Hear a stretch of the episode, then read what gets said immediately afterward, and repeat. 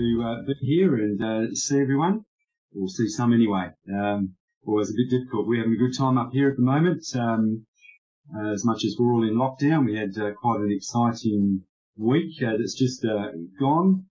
firstly, we had the birth of Nathan and Kira's little baby. little Khan was born last Sunday, early hours of the morning, um, which was tremendous. And then yesterday we had one of the young children actually receive the Holy Spirit with a, a wonderful tongue. So it's quite exciting. Uh, the testimony with um, Kira giving birth last uh, Sunday, uh, Nathan was sharing it with us today, uh, that uh, little Khan was born with um, uh, quite a severe jaundice. Um, and they were just about at the brink on Wednesday of um, taking him away from the parents and putting him into another room where they'd um, increased the amount of light, ultraviolet light on him to try to help with uh, dealing with the um, uh, jaundice. But uh, we had prayer as a church over Wednesday nights, and then Nathan also through the night on uh, Wednesday night, Thursday morning, as he was nursing little Khan. And uh, on Thursday, they said, we don't know what's happened, but he doesn't know, need to go into the other room, and he's so good, you can actually take him home now. So quite a miracle the way the Lord moved upon that situation for them. So it was great to see him today at his first uh, revival meeting. Right, let's open up uh, to Luke chapter 5 and uh, touching on fruit, as uh, Nick was talking about. Uh, we'll go through a few scriptures on that. Um, but uh, I want to talk about being followers of Jesus Christ. And uh, we read of that here in Luke. In fact, uh, each of the Gospels starts off with the calling of the disciples, and certainly Matthew, Mark, and Luke uh, in more detail speak about uh, their calling. And I just want to read of uh, one of those here in Luke chapter 5, starting in verse 1. It came to pass that as the people pressed upon him to hear the word of God, he stood by the lake of Gennesaret and saw two ships standing by the lake but the fishermen were gone out of them and were washing their nets, the end of the fishing day as it were. And he entered into one of the ships, which was Simon's, and prayed him that he would thrust out a little from the land. And he sat down and taught the people out of the ship. Now when he had left speaking, he said unto Simon, Launch out into the deep, and let down your nets for a draught. And Simon answering said unto him, Master, we have toiled all night, and have taken nothing. Nevertheless, at your word I will let down the net. And when they had uh, this done, they enclosed a great multitude of fishes, and their net brake. And they beckoned unto their partners which were in the other ship that they should come and help them. And they came and filled both ships, so that they began to sink. When Simon Peter saw it, he fell down at Jesus' knees, saying, Depart from me, for I am a sinful man, O Lord. For he was astonished, and all that were with him, at the draught of the fishes which they had taken. And so was also James and John, the sons of Zebedee, which were partners with Simon. And Jesus said unto Simon, Fear not, from henceforth you shall catch men. And when they had brought their ships to land, they forsook all and followed him. In a story there of the calling of the disciples, uh, in some of the uh, uh, Gospels, it's just described as sort of a one scripture event, one verse event where they seem to be called. Here we see a little bit more detail in terms of that calling that they've gone through. And perhaps it reminds us a little bit about our life and maybe the toil that we've been through in that uh, in our life we can go through our difficulties and our struggles and we seem to be not succeeding in life. And Jesus shows us a better way, shows us another way and uh, he takes us out into the ocean, as it were, to cast down our net, and we find success through Jesus Christ. And uh, as the message is here, uh, fear not, from henceforth you'll catch men. You, I've got a job for you to do. I've got a calling for you. You're now my people, and I've got uh, something for you to do. And as we read in verse 11, the verse I particularly want to just focus on for a moment, it says, When they had brought their ships to land, they forsook all and followed him. And today we live in a way that um, we don't see too much of this, I might add. Uh, when somebody hears the gospel message of throwing everything away and following the Lord in the way that we see the disciples. And uh, maybe to understand a little of what the disciples did here, we look at the word follow and uh, we see that um, it has uh, perhaps a, a stronger meaning than just to, as we would say, to follow somebody today would be to just follow where they're going or walk in the direction that they're going in or something fairly loose like that. It actually has a, as I say, a bit more of a stronger meaning. It's made up of two words and together uh, to companion in union and likeness. To companion in union and likeness. Or perhaps just simply to be in the same way. Uh, to follow in the same way. To do everything like Jesus Christ was. And it's our calling today. We're called by the Lord to do things the way Jesus Christ did. He's our number one example that we want to follow. He's our leader in this world. People crave leadership today and they crave good leadership. There's lots of not so good leadership around the world. You've only got to put the news on to hear people complaining about the leadership uh, within the world today. But there's one leader that will never let us down, and it's Jesus Christ. But what he calls us to do is to follow the example that he has set.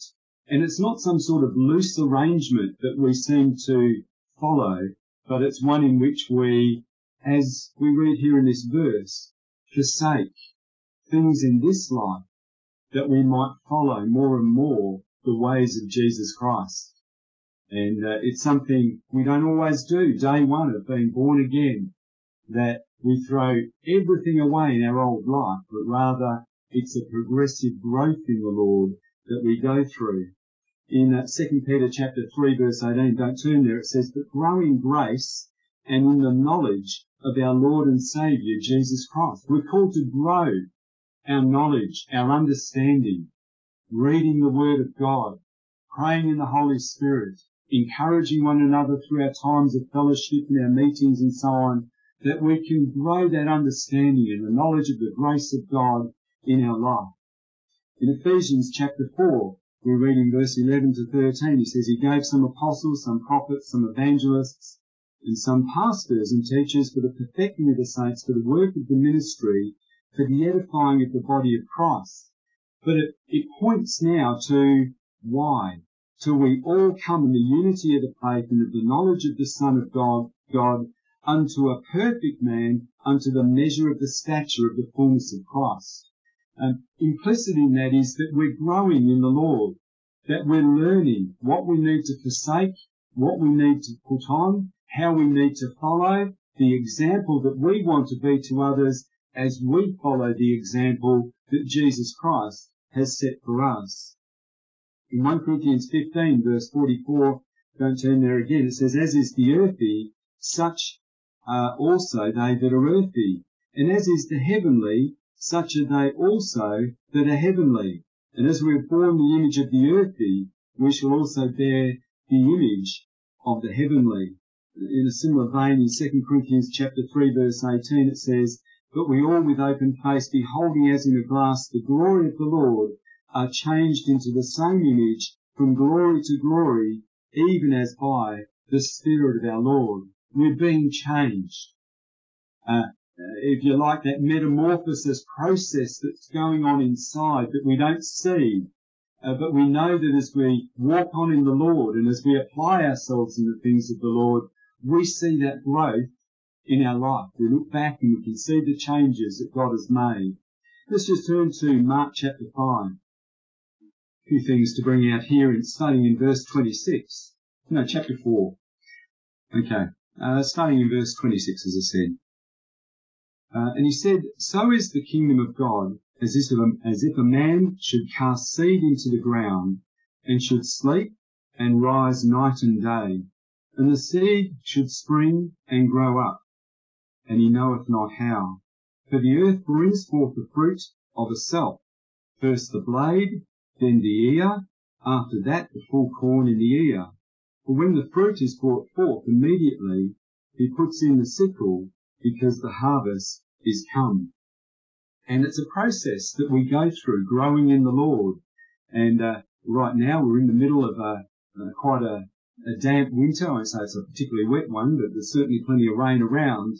And uh, I don't have to look far to see example of growth coming through. Unfortunately, it's all weeds at the moment, um, but you see them growing in abundance, and you get the picture of uh, the seed is there, and then eventually the uh, there's the springing forth of the blade. We're watching that at the moment, and eventually there'll be plenty more seed coming forth, and uh, eventually, as a farmer does, uh, there's a crop to reap. And so it is uh, as the kingdom of God, but in our lives individually, that as we walk on in the Lord, it's uh, perhaps uh, simplified as a process here, but as the seed is being used, and we know the seed is described to us in the parables of the sower and the seed, that it's the word of God, and it's the seed that we sow into our life that brings forth that new life, that brings forth the fruit that God wants us to have and demonstrate in our own lives. And it's a process over time. We can't short circuit that process. We don't suddenly get born again and know everything and, and perfect everything in our life, but rather it's a process we go through within our walk in the Lord and it's enjoyable and we can look back over the years and see the changes that the Lord has made for us and uh, the benefits that we see in our own lives. Uh, I want to go back to um, Mark chapter 10. We'll go up to Mark chapter 10, I should say.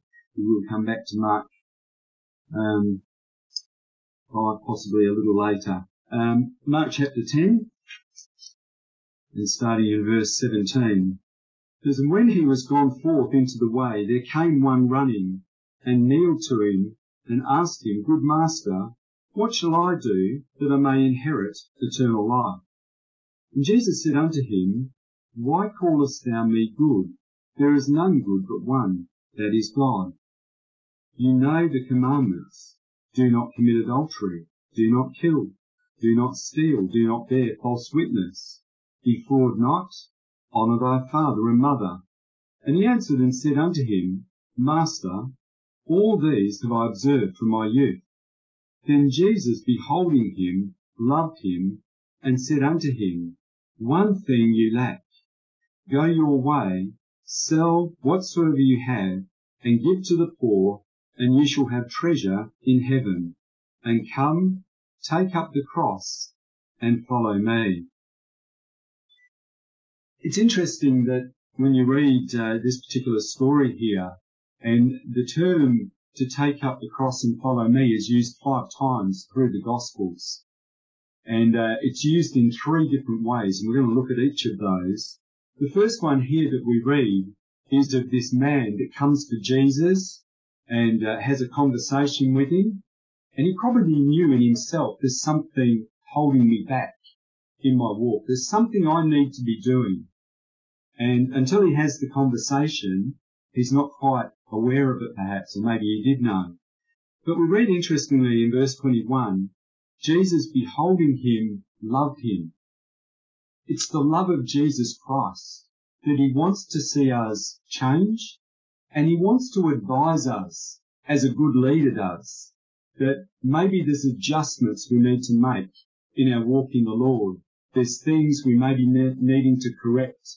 There's situations that uh, that we've come up to and perhaps we've not handled it very well. And so the Lord wants to show us a better way in which to deal it, to deal with it.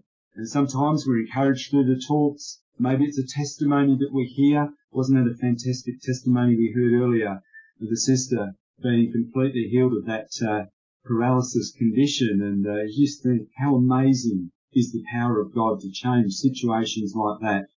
Um, maybe we need God to deal with something in our life that is beyond us and we need help in dealing with it. And isn't it great? The love of God is there that he wants to actually show us and teach us. Sometimes we don't always receive it in that way.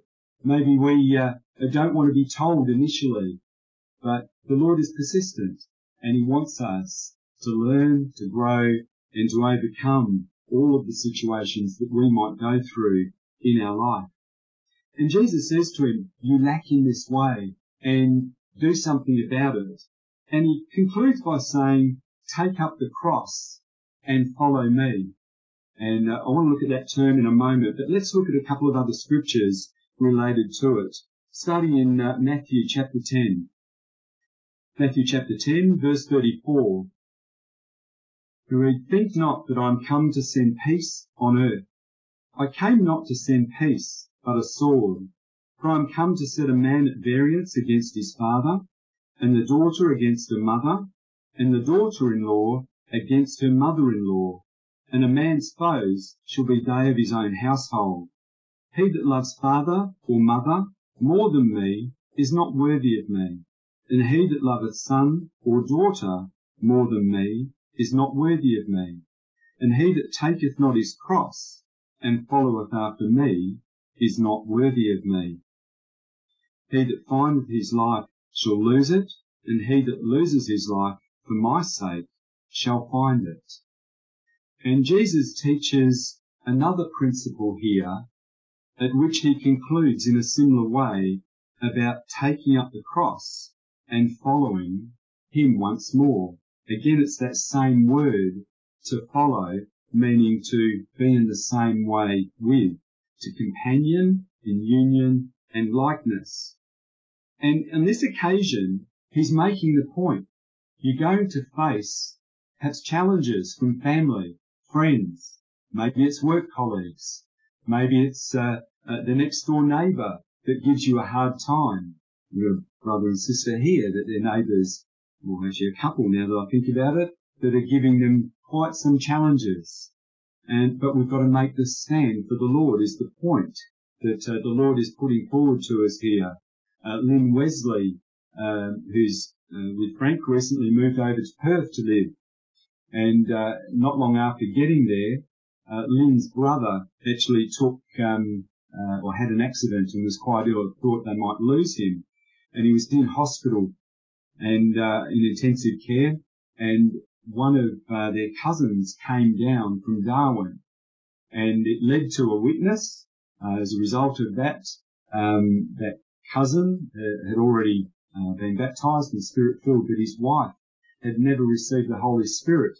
So Frank and Lynn witnessed to them, and as a result of that, she received the Holy Spirit. And, uh, so, um, a great blessing there for them.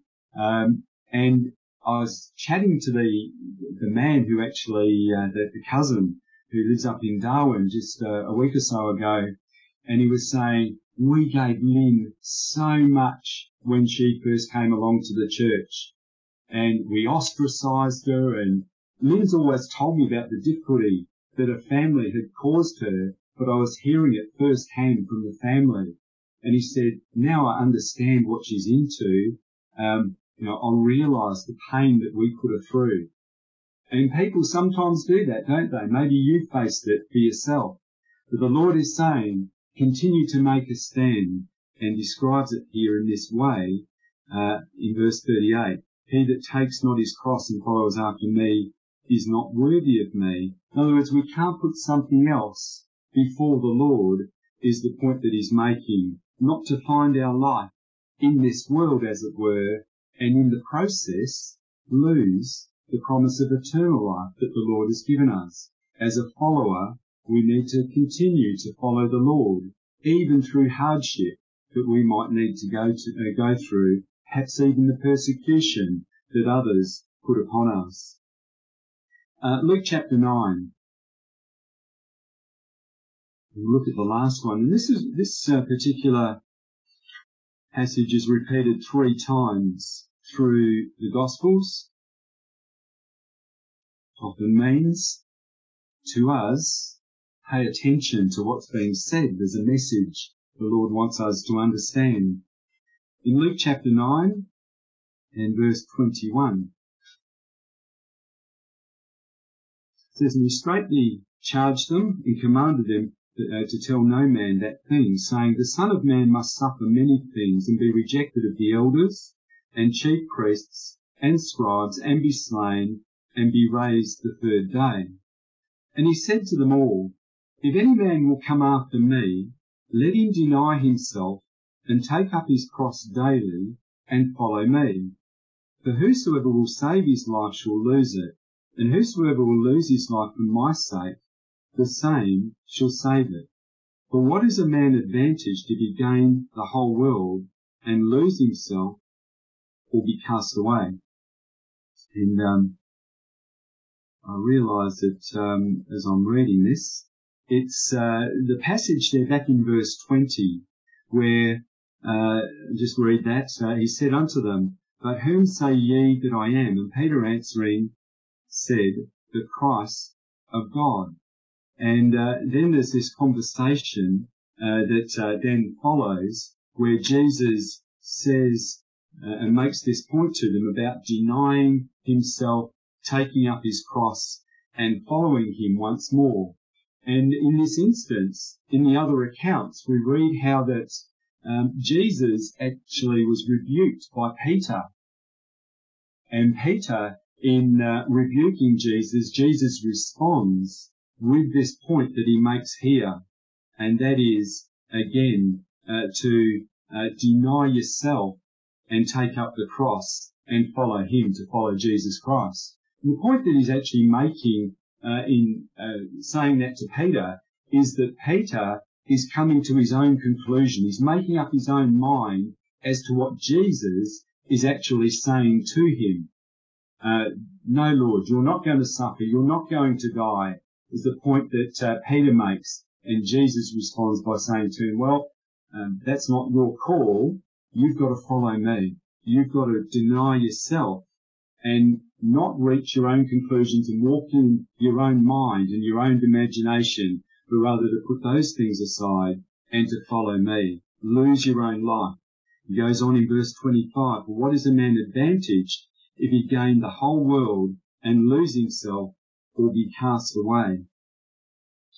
Now, um, in the business world, uh, and we don't necessarily like to take too much from that, um, but perhaps uh, in the sense of understanding people being followers today.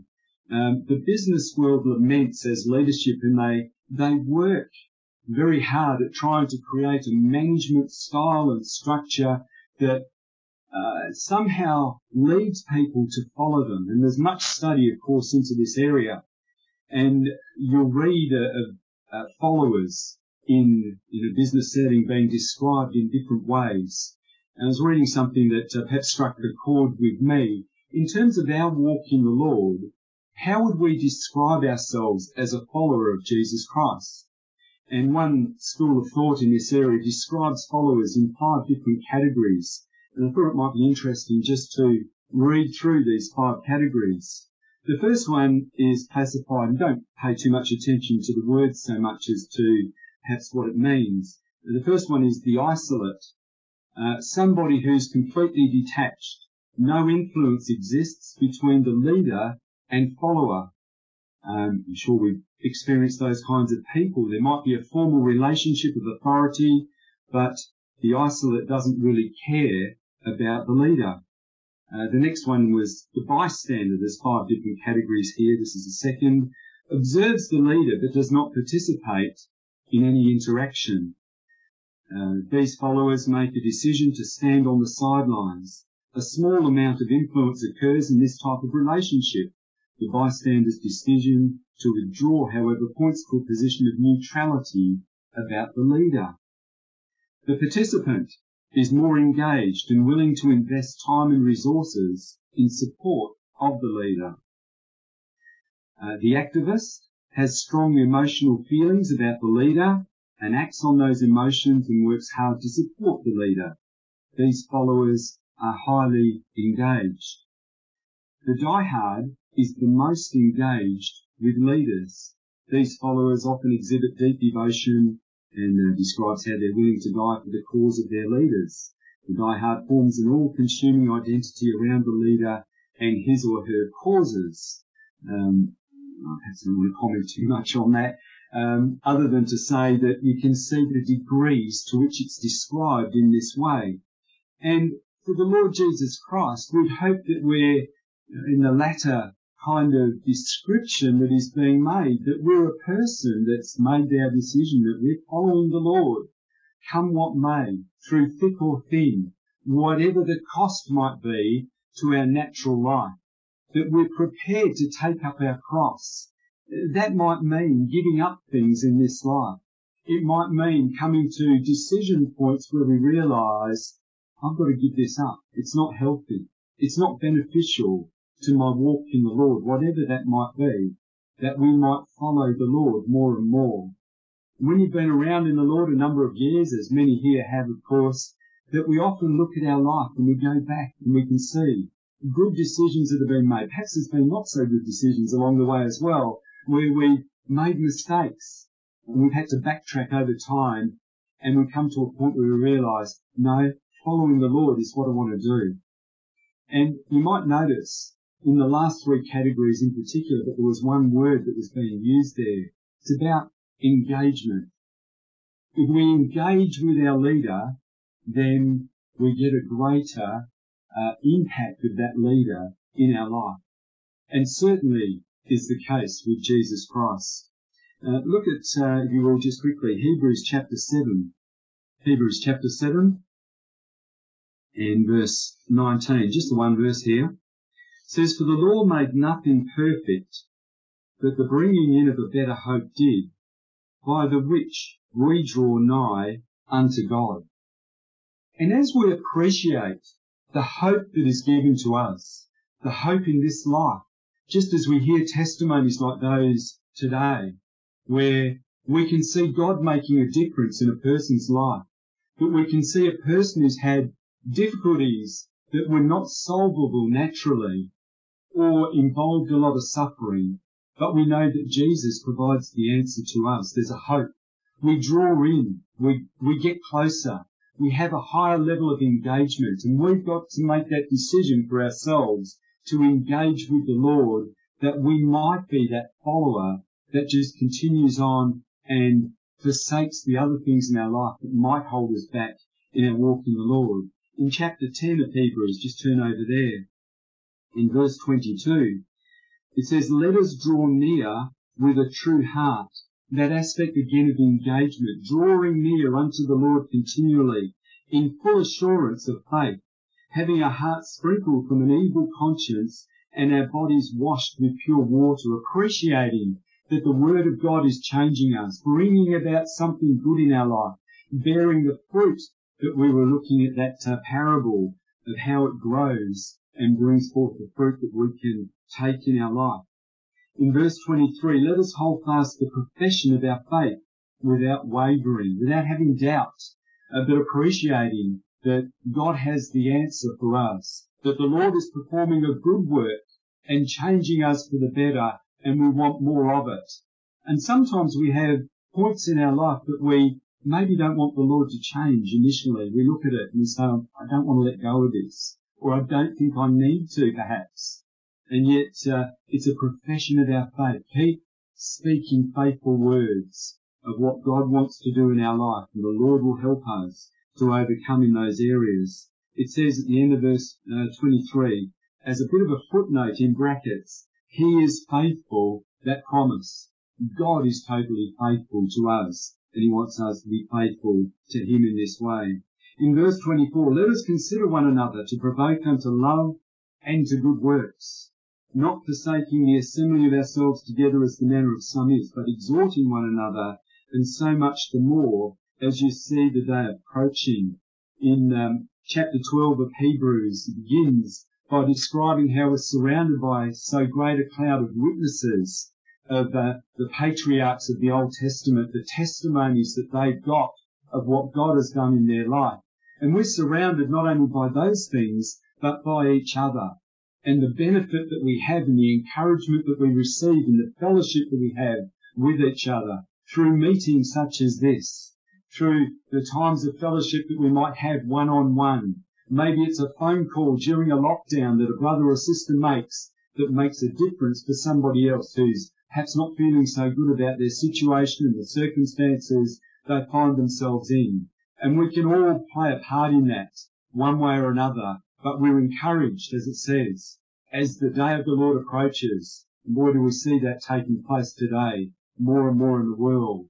And uh, we want to see more and more of the things of the Lord and the, the encouragement that we can provide one another by drawing in close together, iron sharpening iron, drawing upon each other our experiences, our testimonies, our faith, and uh, in doing so, providing that encouragement to each other. Uh, I want to look at a couple of quick uh, Old Testament examples. Genesis chapter 12. I'll make these fairly quick. Genesis chapter 12, the story of Abraham before he was Abraham. In verse 1, it says, Now the Lord had said unto Abram, Get thee out of thy country, and from thy kindred, and from thy father's house unto a land that I will show you. And I'll make of you a great nation, and I'll bless you, and make your name great, and you shall be a blessing. And I'll bless them that bless you, and curse him that curses you, and in you shall all the families of the earth be blessed. So Abram departed as the Lord had spoken unto him, and Lot went with him, and Abram was seventy-five years old when he departed out of Haran. I just imagine doing what uh, he did, Abram here.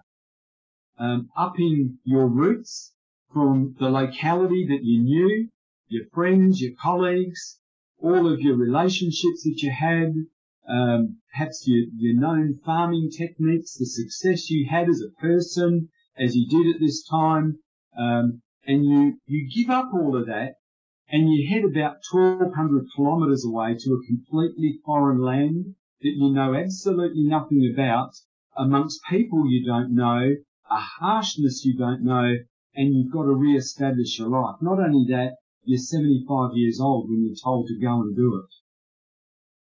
Sounds pretty incredible. But I think the example that we have in our walk in the Lord is an example of somebody who said, well, Lord, if you said do it, then I'll do it. And he did it in faith. A faith that believed in the promises of God. That when God said something about him, he didn't mean something else. That every good gift and every perfect gift comes down from God, from the Father of lights, with whom there is no shadow of turning nor variableness. There's no change in the promises of God. God said it, God does it. Believe the promises of God. And that's the message of Abraham, a man of faith. He's uh, quoted in Hebrews chapter 11. We'll just read. It says, By faith Abraham, when he was called to go out into a place which he should after receive for an inheritance, obeyed and he went out, not knowing whither he went. By faith he sojourned in the land of promise, as in a strange country, dwelling in tabernacles with Isaac and Jacob, the heirs of him of the same promise. For he looked for a city which had foundations, whose builder and maker is God. He left his comfortable home and his comfortable life to live in a tent and raise his children uh, without initially a promise because he couldn't have children, but he was told he would. And he brought them up in a tent, wandering around, a completely different lifestyle. He had to give everything up, but he gained so much more from God as he had that faith. Another example in the book of Ruth, chapter 1. Ruth chapter 1, and it's the story of Ruth now. We know the story perhaps and uh, how um, Naomi, uh, Ruth and her sister Orpah um, all become uh, without their husbands, or their husbands die, and um, Orpah and, um, and Ruth are sisters, and Naomi says, well, I'm off back to my land, out of the land of Moab. You stay here. Um, there's no hope with, with me anymore. You might as well just stay here, remarry, get on with your lives. I'm off. And uh, Orpah, we read in verse 14, uh, might as well just read the scripture. And they lifted up their voice and wept again, and Orpah kissed her mother-in-law, but Ruth clave unto her. And she said, Behold, your sister-in-law is gone back unto her people, unto her gods. Return you after your sister-in-law. And Ruth said, Entreat me not to leave you, or to return from following after you. For where you go, I will go. Where you lodge, I lodge, will I lodge. Your people shall be my people, and your God my God. Where you die, will I die, and there will I be buried. The Lord do so to me, and more also, if aught but death part you and me. When she saw that she was steadfastly minded to go with her, Then she left speaking unto her, and they went off together. And another example of somebody who left her old life and all that it perhaps gave her in terms of comforts and uh, the, the relationship she, that she had, uh, the uh, perhaps the comfort of uh, knowing everybody around her, where she lived, how life was, and so on. And again, she left that to follow uh, Ruth, uh, follow Naomi, Naomi, to go back uh, with Naomi uh, to uh, restart her life. And what I really love about the story of Ruth is she goes back and there's so many aspects of it that are so good to read uh, and really encouraging. But Ruth coaches her and the church coaches each of us as we begin our walk in the Lord and as we continue on in our walk in the Lord, that we need sometimes to be encouraged in a particular way. We need to perhaps be shown some scriptures about what God wants to do, or maybe there's some aspect of our life that we need to alter. And uh, maybe somebody comes along and sits down with us and encourages us with the scriptures about what's necessary here or there. And Ruth took that encouragement from Naomi. She was taught of her and she re-established her life. And uh, there's a wonderful parallel, of course, to Jesus Christ and uh, uh, how um, Jesus rescued uh, Ruth, uh, as in um, forgot his name now. Somebody help me. Boaz. That's right. Boaz uh, came along and redeemed Ruth and they were married. And of course, it's a promise of uh, Jesus Christ and the marriage uh, of the Lamb of God, the church ultimately raised up to be with the Lord that we can look forward to uh, as the Lord um, uh, has given us that promise of eternal life when He returns. But Ruth had to make that decision. And uh, I love the words that he used here, the song that uh, Pastor Sasha and Ella sing that is using the words here, Your God will be my God. The God that I've worshipped hasn't worked. The God of mammon of this world lets us down, but the God of the Bible doesn't. And the God of the Bible is going to provide the answers and the good life that we desire uh, to have in Him. In Mark chapter 10, we'll look for a passage to finish on shortly. Mark chapter 10 and verse uh, 23. Now, we might say, as Peter does here, Peter and James, uh, what's in it for me? And uh, let's just read the story here in verse 23.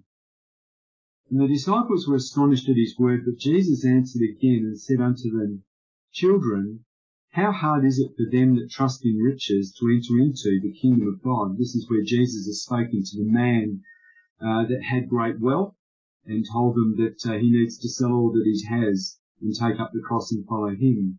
In verse 25, it is easier for a camel to go through the eye of a needle than for a rich man to enter into the kingdom of God. And they were astonished out of measure, saying among themselves, Who then can be saved? And Jesus looking upon them said, With men it is impossible, but not with God.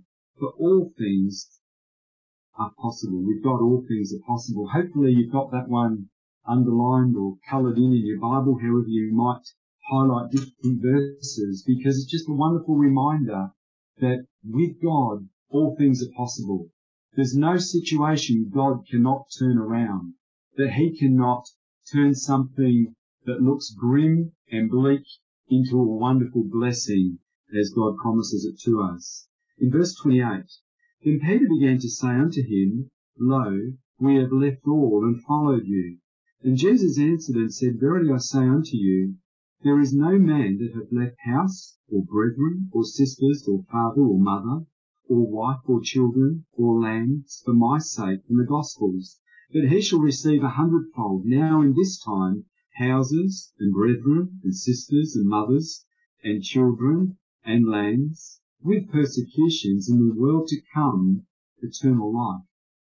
But many that are first shall be last, and the last first. And they were in the way going up to Jerusalem, and Jesus went before them, and they were amazed. And as they followed, they were afraid. And he took again the twelve and began to tell them what things should happen unto him. And as we look into these verses, there's so much we can glean from them. But as Peter is saying there to the Lord, what's in it for me? If I've given up all of this, what am I going to get? And Jesus succinctly puts it, you're going to gain in this life a family. And here we are surrounded by the family of God that loves us, cares for us, for us, is there to support and help us to go through this life. And that ultimately there is the reward and promise of eternal life that comes. Uh, interesting there in verse 30, it says, uh, partway through, with persecutions. It's like Jesus just slipped that one in. Let me remind you, you might face a bit of persecution on the way. There might be a little bit of hardship. You might have to put up with an accusation here or there, somebody throwing a brick through your window, or, or maybe some other uh, way in which they uh, perhaps have a go at you in some way. But don't worry, you're going on to have eternal life. And the family of God is there to encourage you. And I'm going to bless your life, the Lord is saying to us. And uh, in verse uh, 31, many that are first shall be last, and the last first. And uh, again, we could spend a bit of time looking at this verse because again, it's repeated through the Gospels in a number of places. But I've got this picture in my mind of um, the queue into the kingdom of God. And if you're towards the back of the queue, what are you going to do? If you think there's a cut-off line somewhere along the line, you're going to push your way up to the front, aren't you? And the way you do that in the things of the Lord, of course, is getting stuck into growing in the Lord as we do, of uh, making sure we're the followers of Jesus Christ, that we're right close to Him, we're engaged with Him, we're looking at what it is the Lord calls us to uh, and calls us to do in our life. And uh, we don't want to be right at the back, as it were, where we might miss out, but rather involved, engaged in the things of God and the plan, purpose that God has for us to change our life and ultimately give us the promise of eternal life. There's a few other scriptures we could go through, but the time we'll leave it there.